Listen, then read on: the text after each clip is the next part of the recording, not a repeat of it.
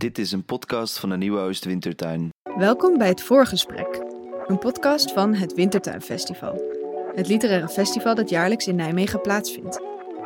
In drie delen bespreekt schrijver en psycholoog Marjolein Visser met haar gasten de kracht van fictie. In het grote gesprek op 27 november in Dore Roosje in Nijmegen zullen de drie gastauteurs vervolgens live met elkaar in gesprek gaan. Vandaag deel 3. Het voorgesprek met David van Rijbroek.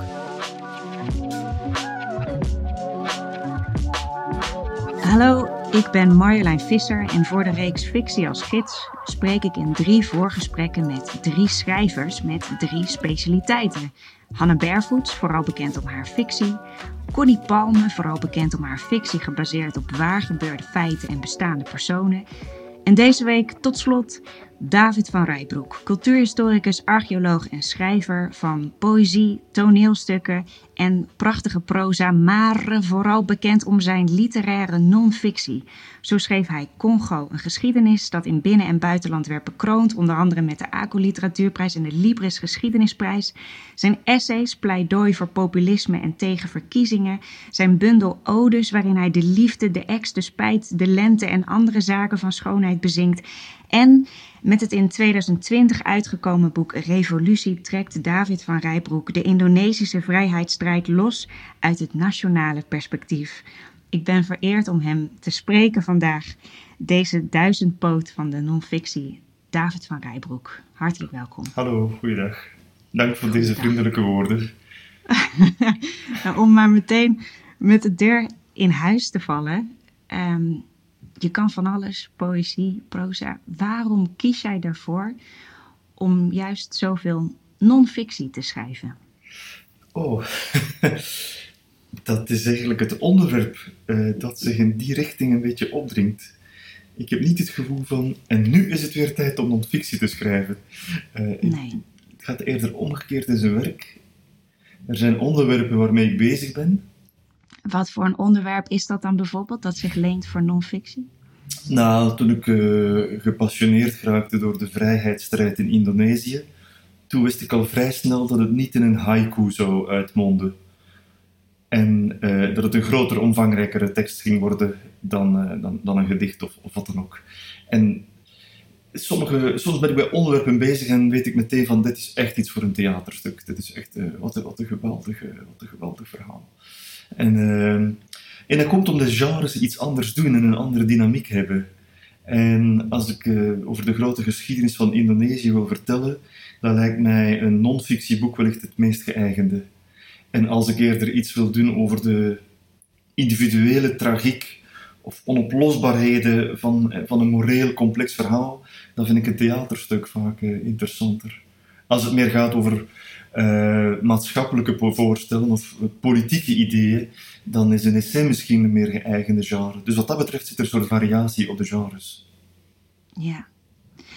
En wat ik um, hoorde in een mooi interview dat je deze zomer had met Rosa Hofgärtner.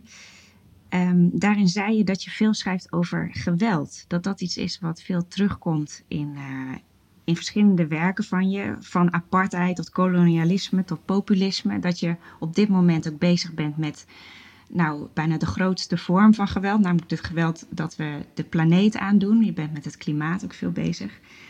Is bijvoorbeeld uh, non-fictie voor zoiets als geweld een betere vorm dan fictie? Om dat inzichtelijk te maken? Nee, ik vind niet dat geweld zich beperkt tot één bepaald genre. Helaas, het, is, uh, het zou handig zijn mocht je het geweld kunnen uh, inperken tot, uh, tot het kort verhaal, omdat de rest van de literatuur zich daar niet mee moet bezighouden. Maar er is zoveel geweld, en dan heb ik het niet alleen over fysiek geweld, maar vooral ook over symbolisch geweld. Je vermeldt het populisme. populisme aan zich is, daar kan je van alles over vinden. Maar het is vaak ook het antwoord op geweld, op symbolisch geweld, wat grote delen van de samenleving ondergaan. Dus ik denk dat, dat, wel, ik denk dat geweld wat dat betreft uh, zich niet laat herleiden tot, tot één genre. Nee, ik zat natuurlijk zelf ook een beetje na te denken over dat, over fictie versus non-fictie. En wat me opvalt in jouw werk is dat ik daar ook soms een sterke aanmoediging in lees. Soms zelfs activisme of activatie. En toen dacht ik, bijvoorbeeld in Revolutie, ehm, een boek over de, de, opstand van, van jongeren in Indonesië, spreek je, zo lees ik het tenminste, jongeren direct aan op dit moment over het klimaat, die op dit moment met het klimaat bezig zijn. Je zegt, een opstand geleid door jongeren kan het verschil maken. Hopelijk minder bloederig dan toen in Indonesië, maar toch. Op mij komt het over alsof je eigenlijk zegt, jongeren hier houdt moed. Alsof je met een hmm. verhaal over Indonesië toen iets heel direct wil vertellen, ook aan mensen nu. Ik vind de term activatie heel erg leuk. Uh, het is misschien niet helemaal goed Nederlands. Nee, maar we moeten misschien de term invoeren, want het begrip activisme wordt vaak te pas en te onpas gehanteerd als je het niet met iemand eens bent. Dan noem je maar een activist en dan, eh, dan heeft hij al zijn objectiviteit verloren. Terwijl de term activatie heeft iets veel positievers. Van, het is een soort aanzet tot.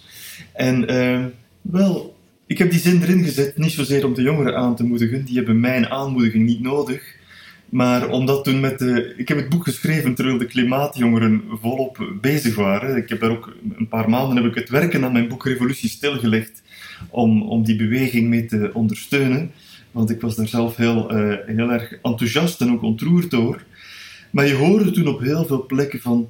Ach, die jongeren, wat stellen ze nu eigenlijk voor? Alsof zij aan politiek kunnen gaan doen enzovoort. Uh, sinds wanneer gaan tieners ons de les spellen? Dat waren zo zinnen die je voortdurend hoorde.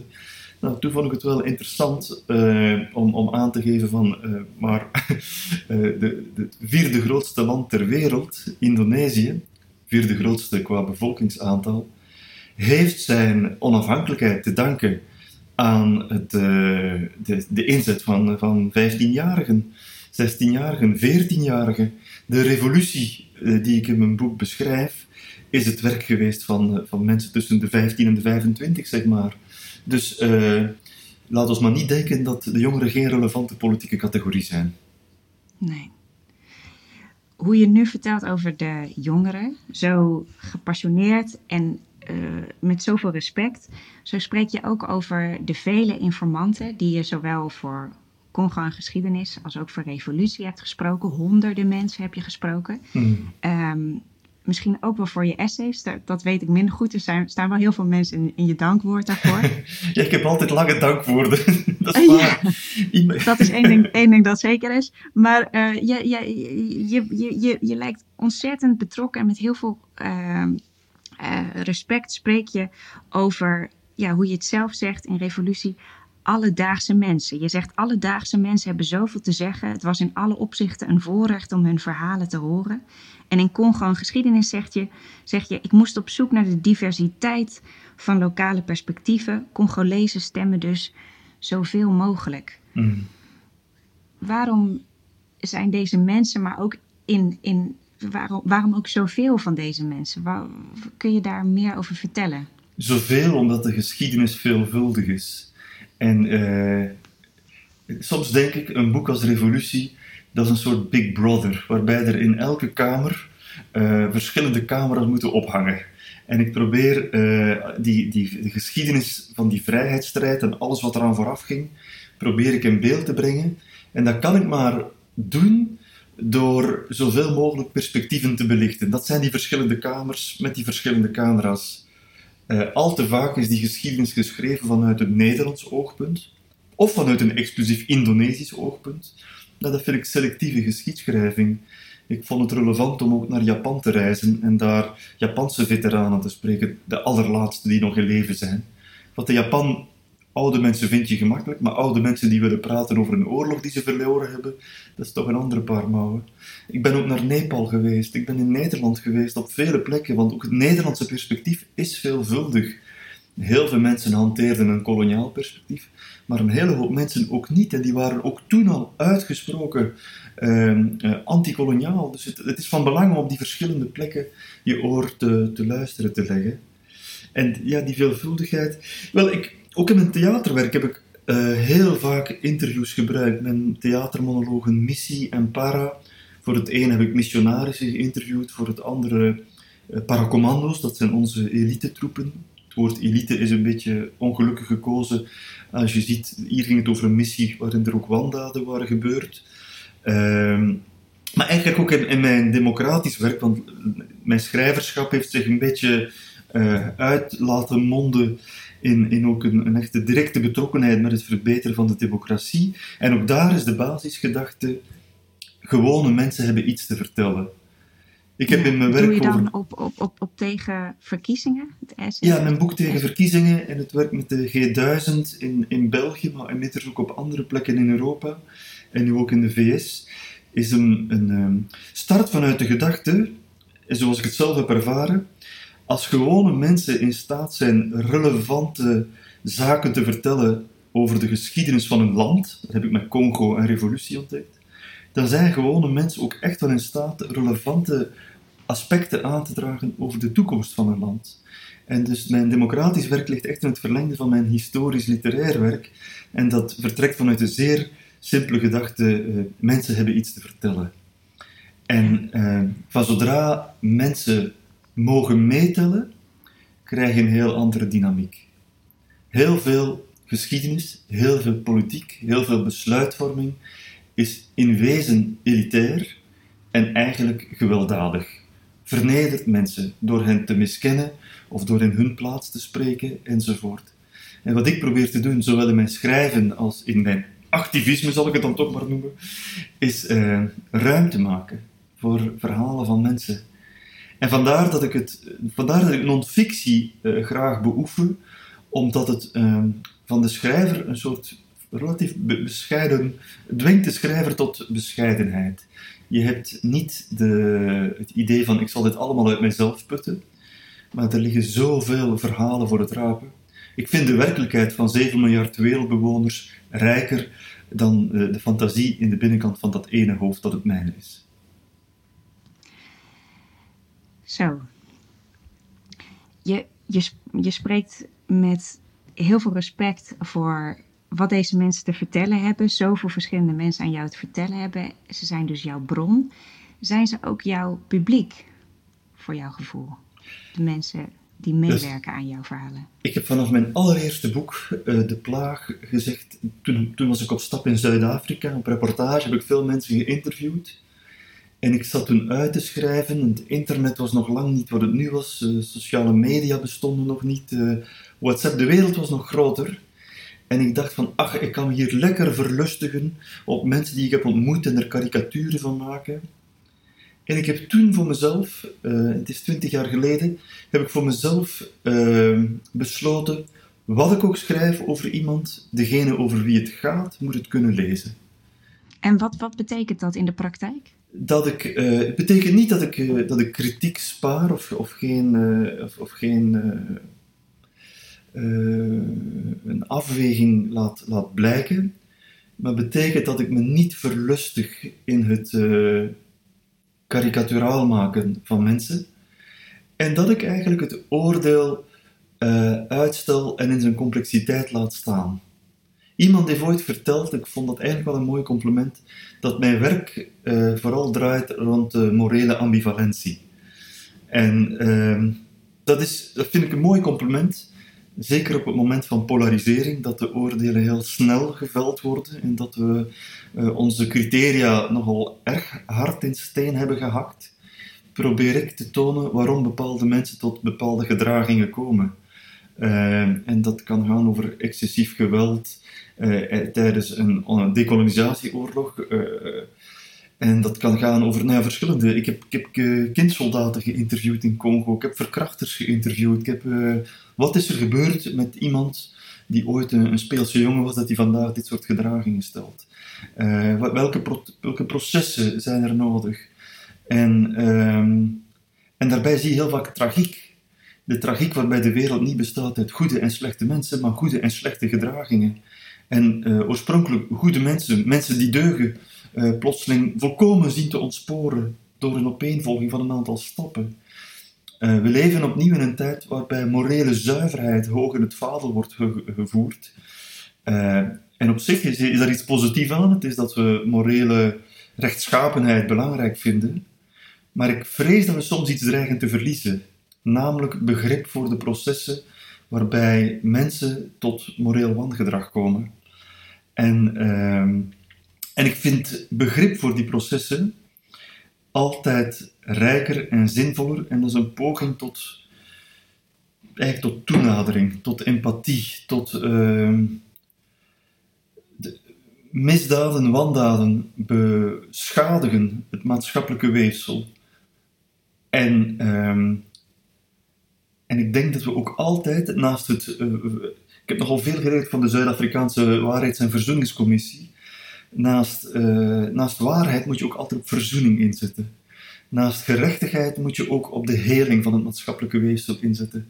Naast uh, genoegdoening voor het individu individuele slachtoffer moet je tegelijkertijd kijken of er ook geen maatschappelijk, collectieve herstel kan komen. Nou, dat zijn de thema's waar ik nogal mee bezig ben.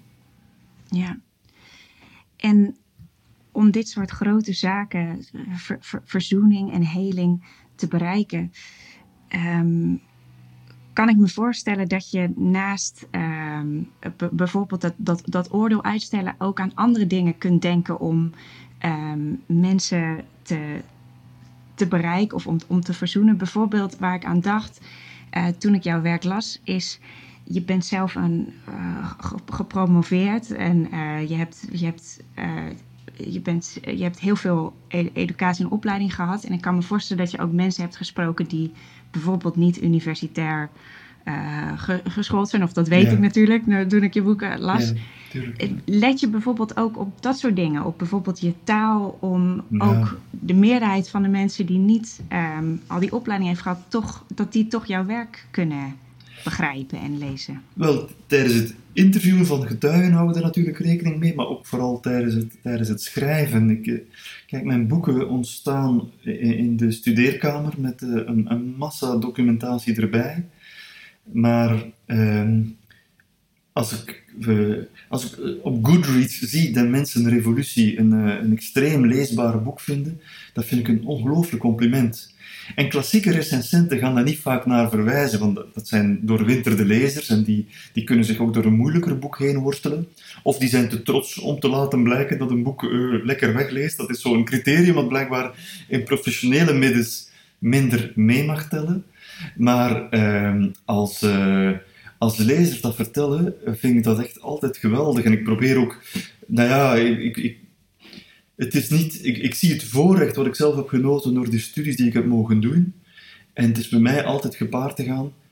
Kijk, ik heb, ik heb jargon is het, makkelijkste register om te hanteren. Uh, er zijn maar een paar mensen die je begrijpen. Je moet gewoon een paar woorden ingooien die niemand begrijpt. En, en veel mensen denken dan dat je super slim bent. Nee, maar jargon, dat is intelligentie voor beginners. Uh, ware intelligentie laat zich uitdrukken in eenvoudig taalgebruik, in toegankelijk taalgebruik, in bevattelijk taalgebruik.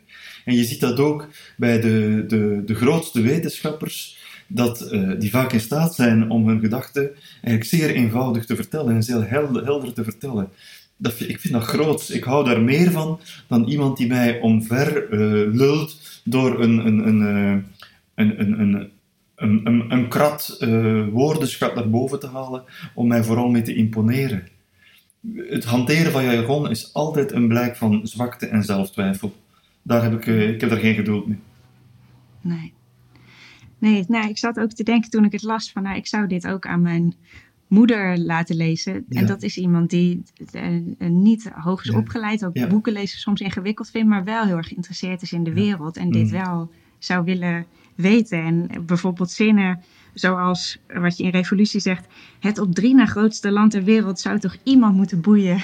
Dat soort zinnen dat je denkt: ah ja, ik zit er, ik zit er meteen in. Um, maar, ik, dat, dat, maar dat kan me voorstellen dat het je ook moeite kan kosten om inderdaad, dat, dus niet voor dat jargon te kiezen, maar voor om dingen eenvoudig te maken.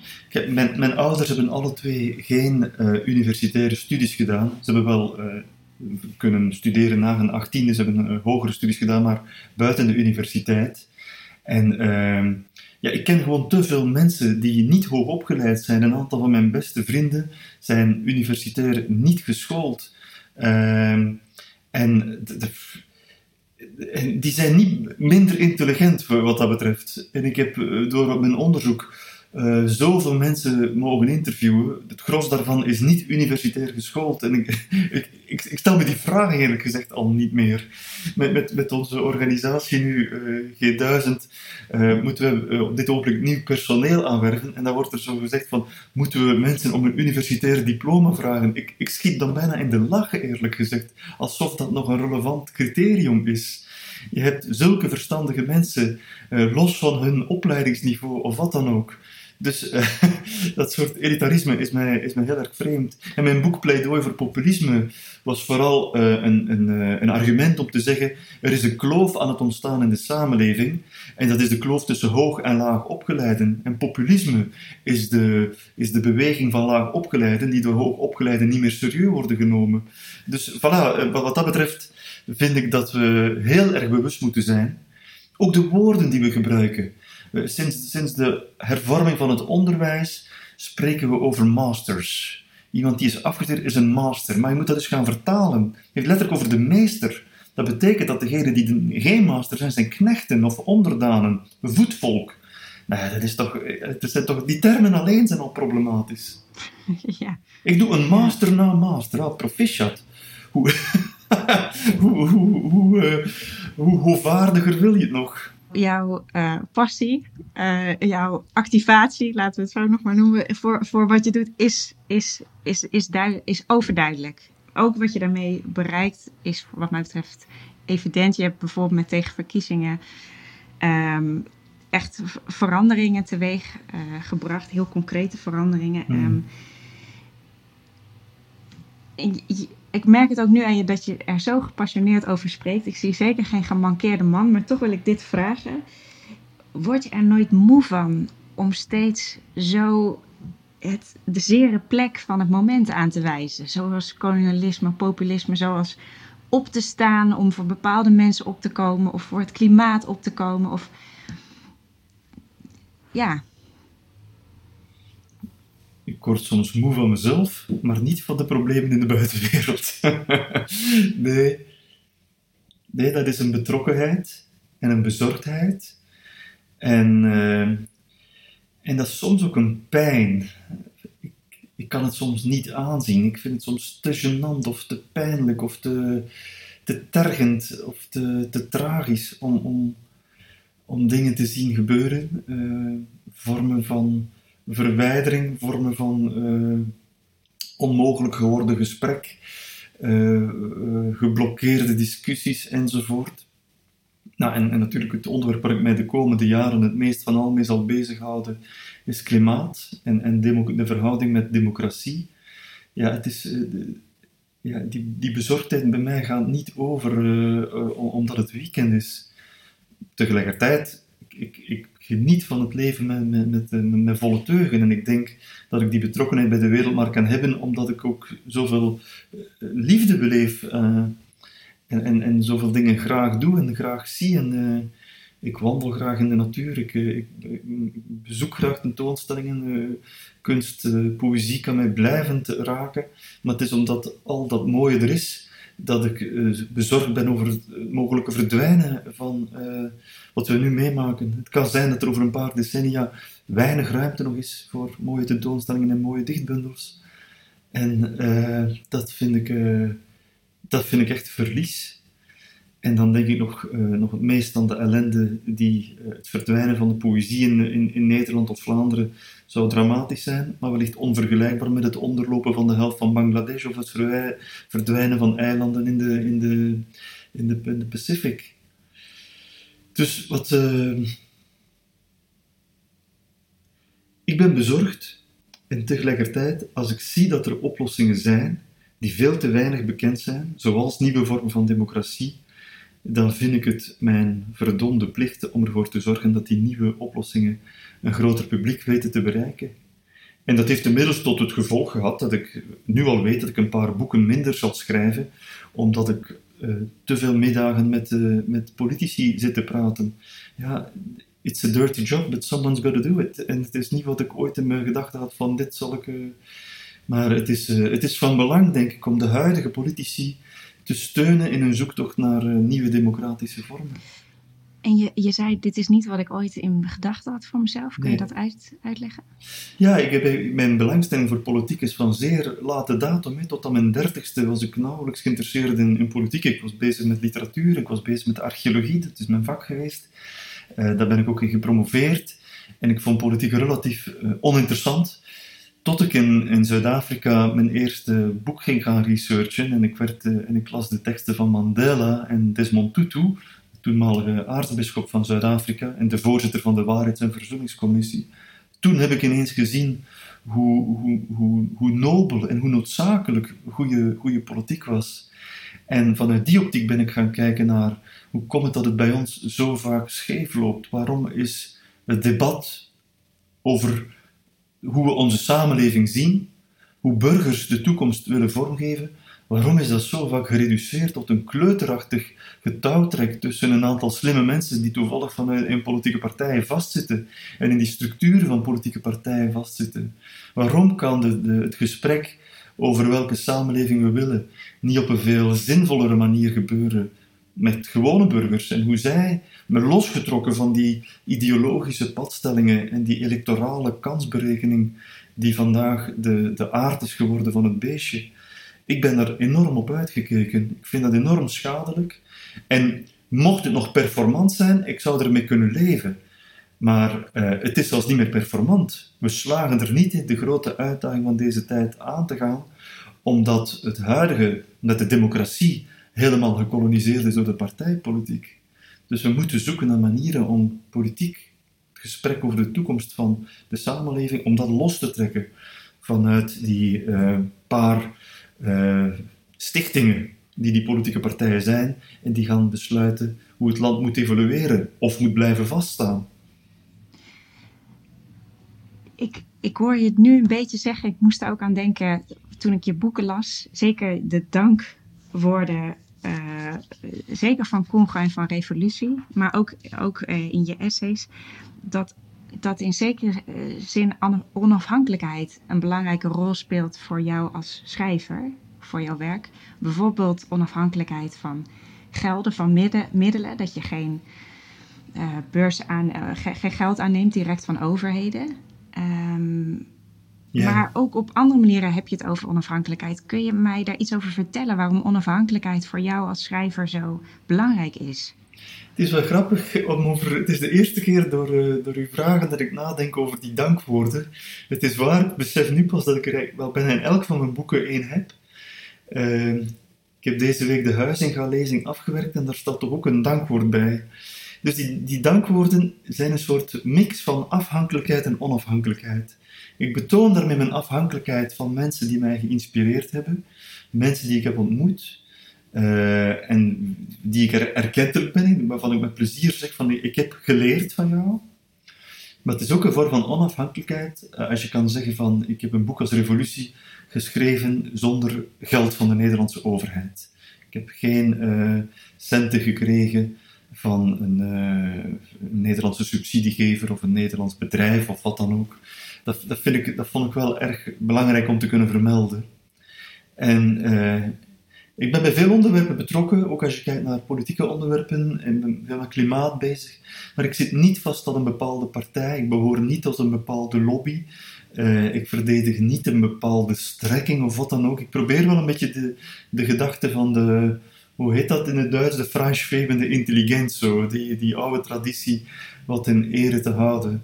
Ik verwijs nu naar een Duits woord, maar ik denk mijn, mijn belangrijkste voorbeeld in die zin is iemand als Albert Camus, die uh, voor mij echt toch een beetje de auteur is die mij erg heeft, uh, erg heeft uh, beïnvloed, denk ik.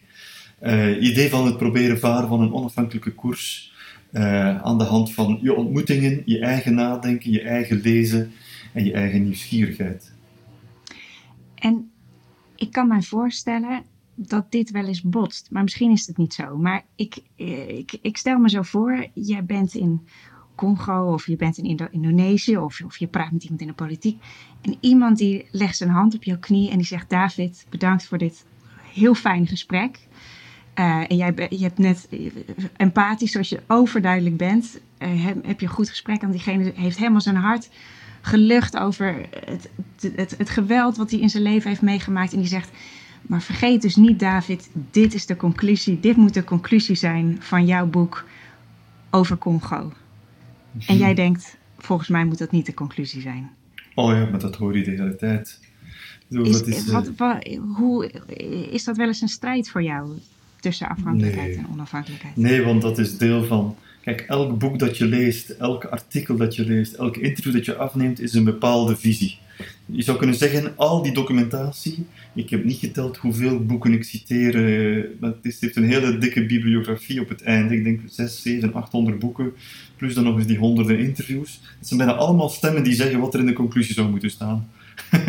dat heet gewoon documentatie. En op dat moment zeg jij: Nee, meneer, ik heb, we hebben een heel mooi gesprek gehad. Ik neem het mee. Ik weet nog niet hè, wat ik ga quoten of wat niet. Maar het zijn mijn conclusies. Of hoe, hoe, hoe gaat dat?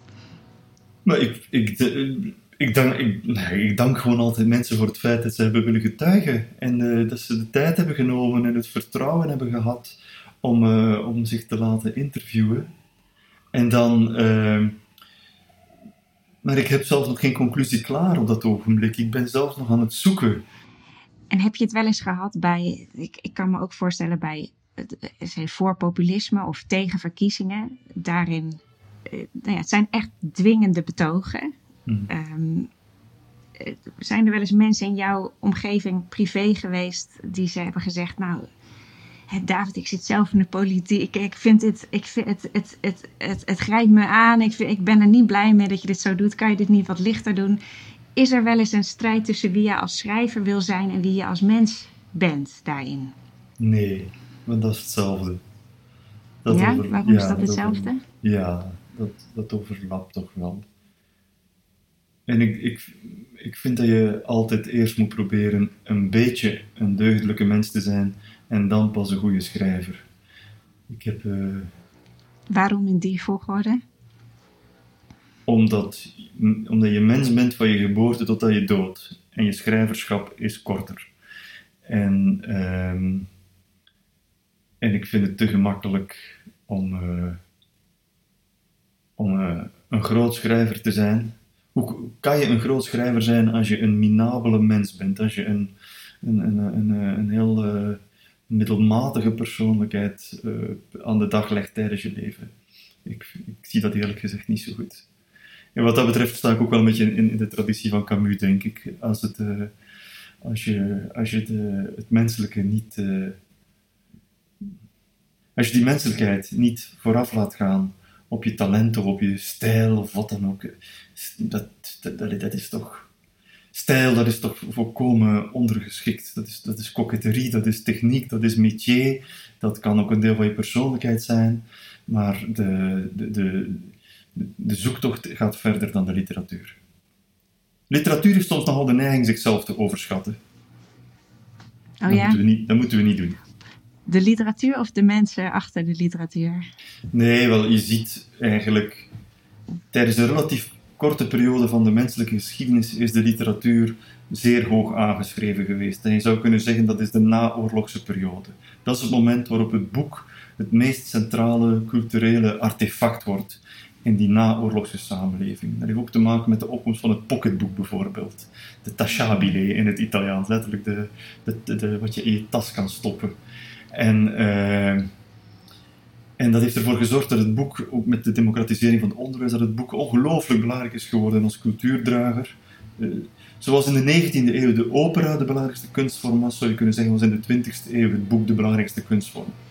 En dat is niet terecht, wat jou betreft?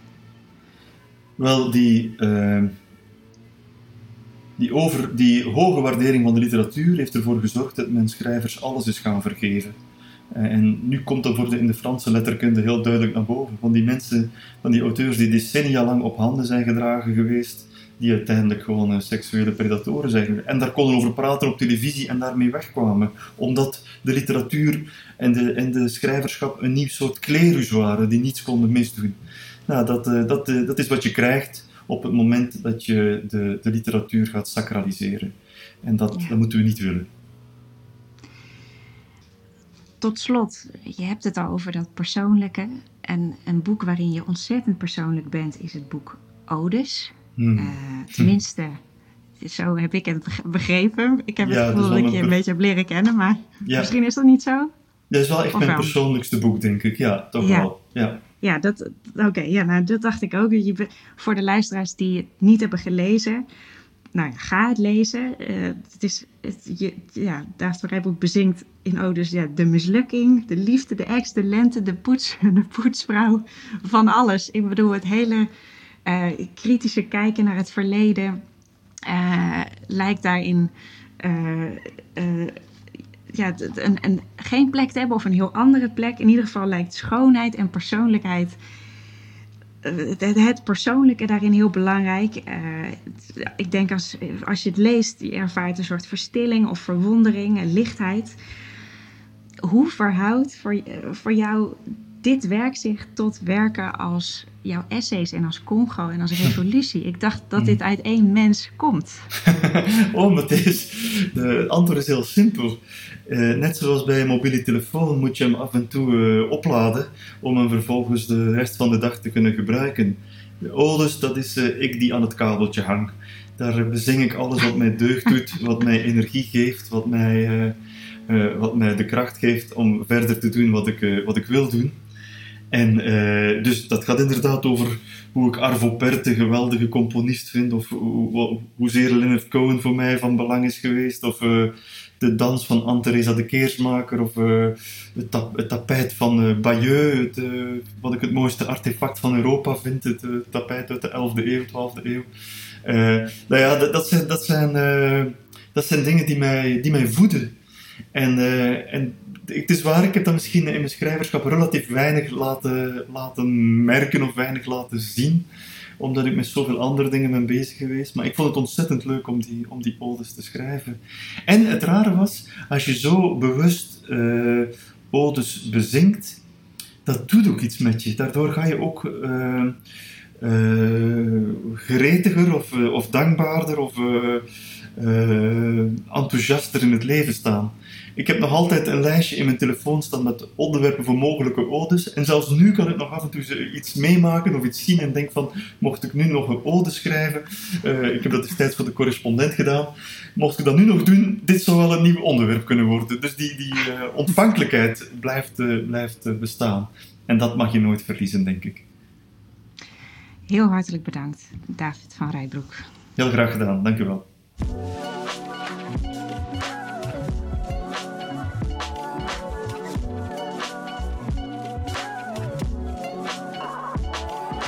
Dank voor het luisteren naar het voorgesprek met David van Rijbroek. Kijk op wintertuinfestival.nl voor de gehele programmering van het Wintertuinfestival.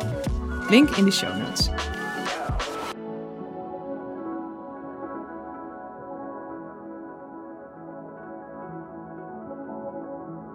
Marjolein, ik moet even onderbreken. De bladblazers zijn op komst. Ik wil, Oh. hoor, je het, hoor je het al of kan de techniek het horen? Eh, Ik, ik hoor het niet. Nee, ik Ehm. hoor het wel en ze storen mij. Ze staan, eh, nou, ze staan nu onder het raam, dus misschien blijft het hiertoe beperkt. Maar eh, het kan zijn dat ze straks een versnelling hoger schakelen, want ze hebben een nieuwe methode in de straat. Ze blazen alle blaren tot een gigantische berg en dan jagen ze die door de hakselaar. En die staat hier ook eh, ergens beneden. Dus als het eh, te erg wordt, geef het even aan. Dit was een podcast van de Nieuwe Oostwintertuin.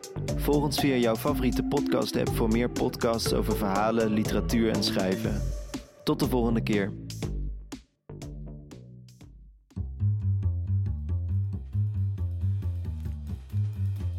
Vond je dit een interessante podcast? Beluister dan ook de twee andere voorgesprekken met Hanna Bervoets en Connie Palm. Of luister naar eerdere grote gesprekken met onder meer Roxane van Iperen, Jaap Robbe en Saskia de Koster.